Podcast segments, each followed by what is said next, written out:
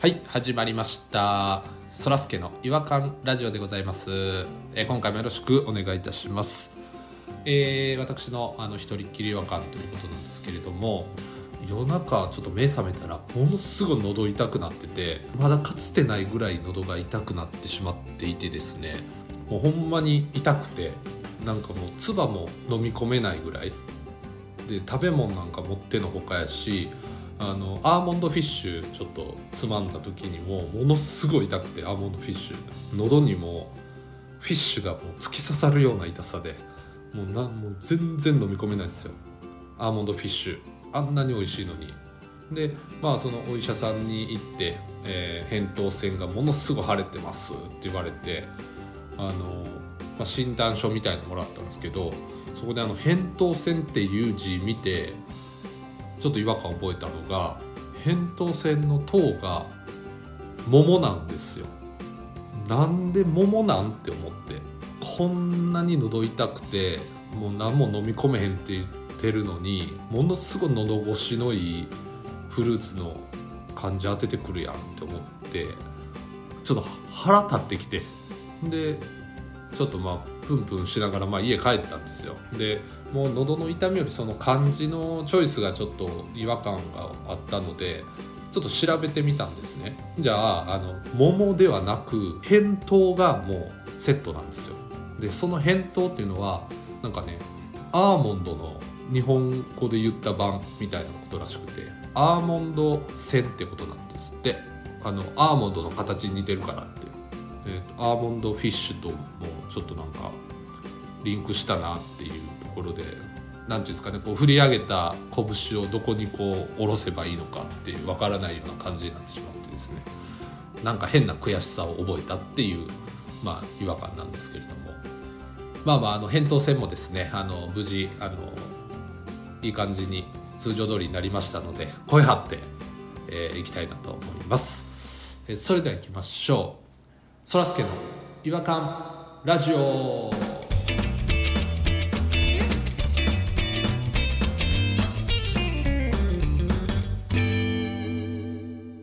違和感トークのコーナー。イエーイ。はい、ということで、えー今回はですね、えー、弾丸さんと、えーポニーさんに来ていただいております。お願いしますはいお願いしますいやーもうねあの扁桃腺腫れたことありますお二人私晴れてないですねだいぶ昔やねあったとしてももう記憶にないもんそんな歌ったりとかなんか声出したりしてないですけどねえだって歌って腫れるもんじゃないやろ扁桃腺って多分なんか酷使したりして喉が腫れたりとかすることあるのかなとは思うんですけど大きい声出したから腫れるとかじゃないと思うけどばい菌つついたんやろ喉につけたんやろなんかしてなんか汚いもん喉に突っ込んだやろどうせ汚いもん手とか入れたんじゃ ん喉にいえいえ手は入れないですけどなんか口開けて寝てたのかなとは思うんですけどね今まで何回も口開けて寝たことある俺見たことあるし、 そらすけさんうがまい口開けて寝てんの、ああ思いますかうそうかそうかちょっと気をつけますわうん気をつけん、て気をつけよどうですかねあの今回どちらがあのなんか違和感とかお持ちいただいてるんでしょうか弾丸の弾丸違和感のコーうナあやったありがとうございます始め弾やった丸です違和感ちょっと弾丸違和感ってなんか早そう字余りな感じしますけどちょいいっと踏んでるやんかー皆さんあれ知ってますかね、うんあの、うん日本にすごいダンスパフォーマンスグループがいること知ってますかエグザイルですかエグザイルですおーあたったすいません外れ外れるかなと思って言ったんですけどエグザイルです エグザイルやったはいいや弾丸やな弾丸ですね話の展開弾丸です俺弾丸関係ないですけどえ違和感があるんですよエグザイルに何の違和感もないですけどね人気グループに違和感あります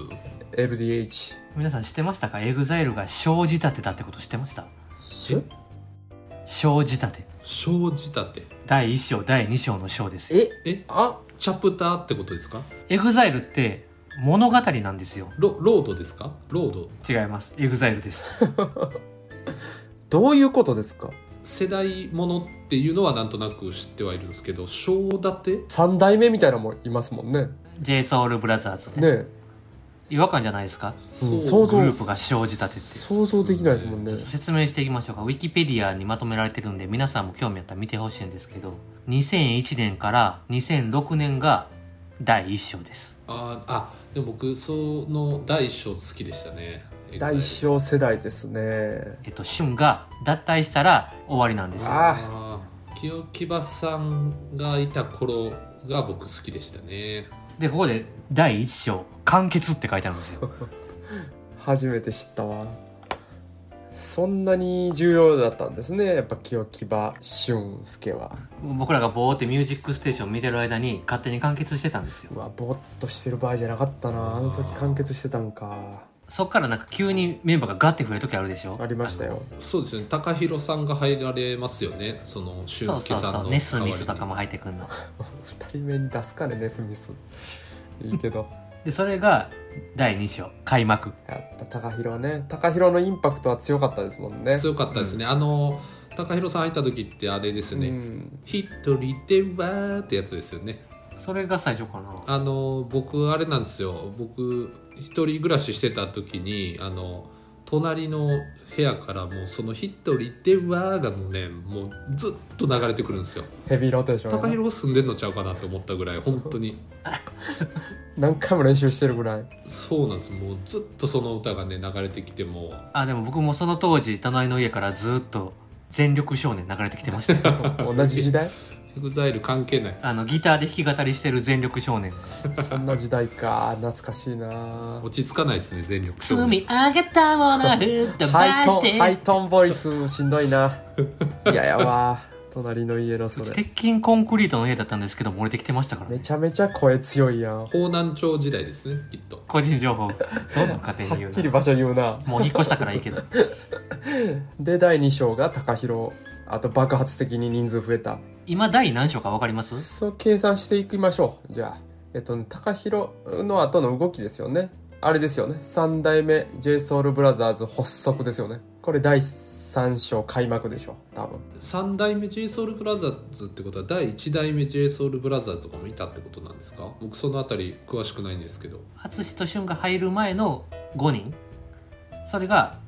JSOULBROTHERS ですダンスグループやったんやバックダンサーズやったんやもともとい言い方ヒロ松牧大宇佐笹ササ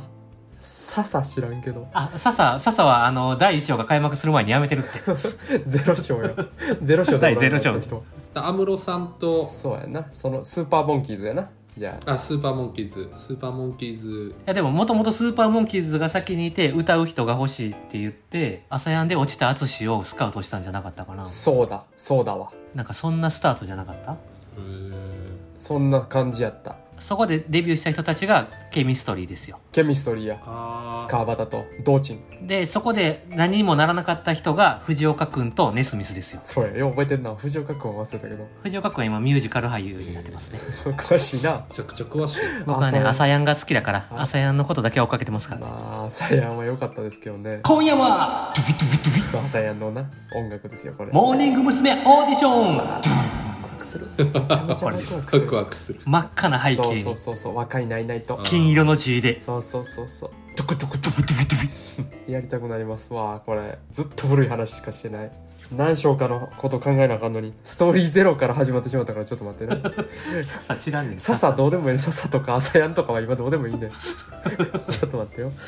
だから3章が、えー、JSOULBROTHERS、えーだ、3代目 JSOULBROTHERS 発足が俺は第3章やと思いますよレモンサワーとか言い出したぐらいっていうのはまたそれ違ずうんでっすとかやろ多いや分それずっとじゃない第1章から言ってんじゃないかな第一章から言ってましたっけまあでもね3章はねその感じなんですよほらだったよし2代目 JSOULBROTHERS が加入したんですよ EXILE あーアキラさんとかアキラはだから第2章に入ってるから EXILE ああそうかそうかそうかに ややこしいやややろこしいわウィキペディアにも書いてあるんですけど2006年6月6日メンバーに誘われたアキラの加入及び新ボーカルを募集する EXILE ボーカルバトルオーディションの開催を発表でこれで来るんですよ TAKAHIRO がでこれで負けた人たちがその何2代目 JSOULBROTHERS になったりするんじゃないかなああー直樹とかねムッキムキねあー小吉とか小吉ね トゥビトゥビトゥビネスミスとかなんで強調すんのねスミスちょっと追い切れてないですねそらすけ的にはもう、まあ、ヒーローが卒業するでしあょーダンサーから あなた本当に勘がいいね。俺めちゃくちゃいけそうやこれすげえこれすごい得意かもしれへん俺 これヒロがパフォーマーを引退したところで第3章完結や。ほら来たほらほらそうやと思って今んとこ全部終えてるわ俺あんます知らんのげえすげえ嬉 しいめっちゃ嬉しそうとにかくだから第4章に今入ったね。つまり2014年から第4章に入って。うわ2014第4章でも2014年なんや2014年以降何があったかを、このウィキペディアの方からピックアップしますね、トピックを。ランページでしょランページが結成でしょ あのね、あの、エグザイルトライブのことはそんな載ってないですよ。これエグザイル本体の話や から。むずいわ難しいな詳しいつもりやねんジけェどネレーションズとかはあーその辺は関係ないんですよあれ関係ないんですねはい、2015年6月に松宇佐牧大が年内をもってパフォーマーを引退することを発表してますそあんな前に引退してたんか j s o u l b r o t h e r 全員いなくなうるわほんまや知らなんだ笹もいなくなるしささはずっとおらんで2020年の11月最近うん淳がソロ活動専念を発表してますへええっ、ー、と淳はもう EXILE のグループとしては歌わないソロ活動しかしないただ名前は EXILE 淳っていう名前ですあーややこしいなビビる大きみたいな扱いだよなじゃあそういうことですへカえンニング竹山と一緒です。っていうトピックがあった上で今第何章ですかやっぱ今までの経緯見るとその初代その j s o u l b r o t h e r s の人たちの動きに伴ってやっぱり章立てが変わっていってるなるほ気どが。するんでやっぱその淳やばい論理的思考や淳さんのソロ活動専念というところでグループのエグザイルとしては一旦終了していると。そうですねそれでちょっとフェーズが変わったんじゃないかなっていう気がするじゃあ、そらすけさんは第5章でお願いします第5章。あ僕第4章で第4章継続中です大きく出ましたねはい正解は、第4章継続中ざまみろい言わんこっちゃねえ ぜざまみろにポニーさん、これめちゃくちゃ得意でめちすゃね。くちゃ全部当たりましたねエグザイルの小クイズ。全く詳しくないのにおめでとうございまありす。がとうございますあなたにはエグザイル第0章をプレゼントしまやっす。たエグザイル第0章もろ た嬉しい嬉しいさっさと一緒に活動してください。誰やねん笹おい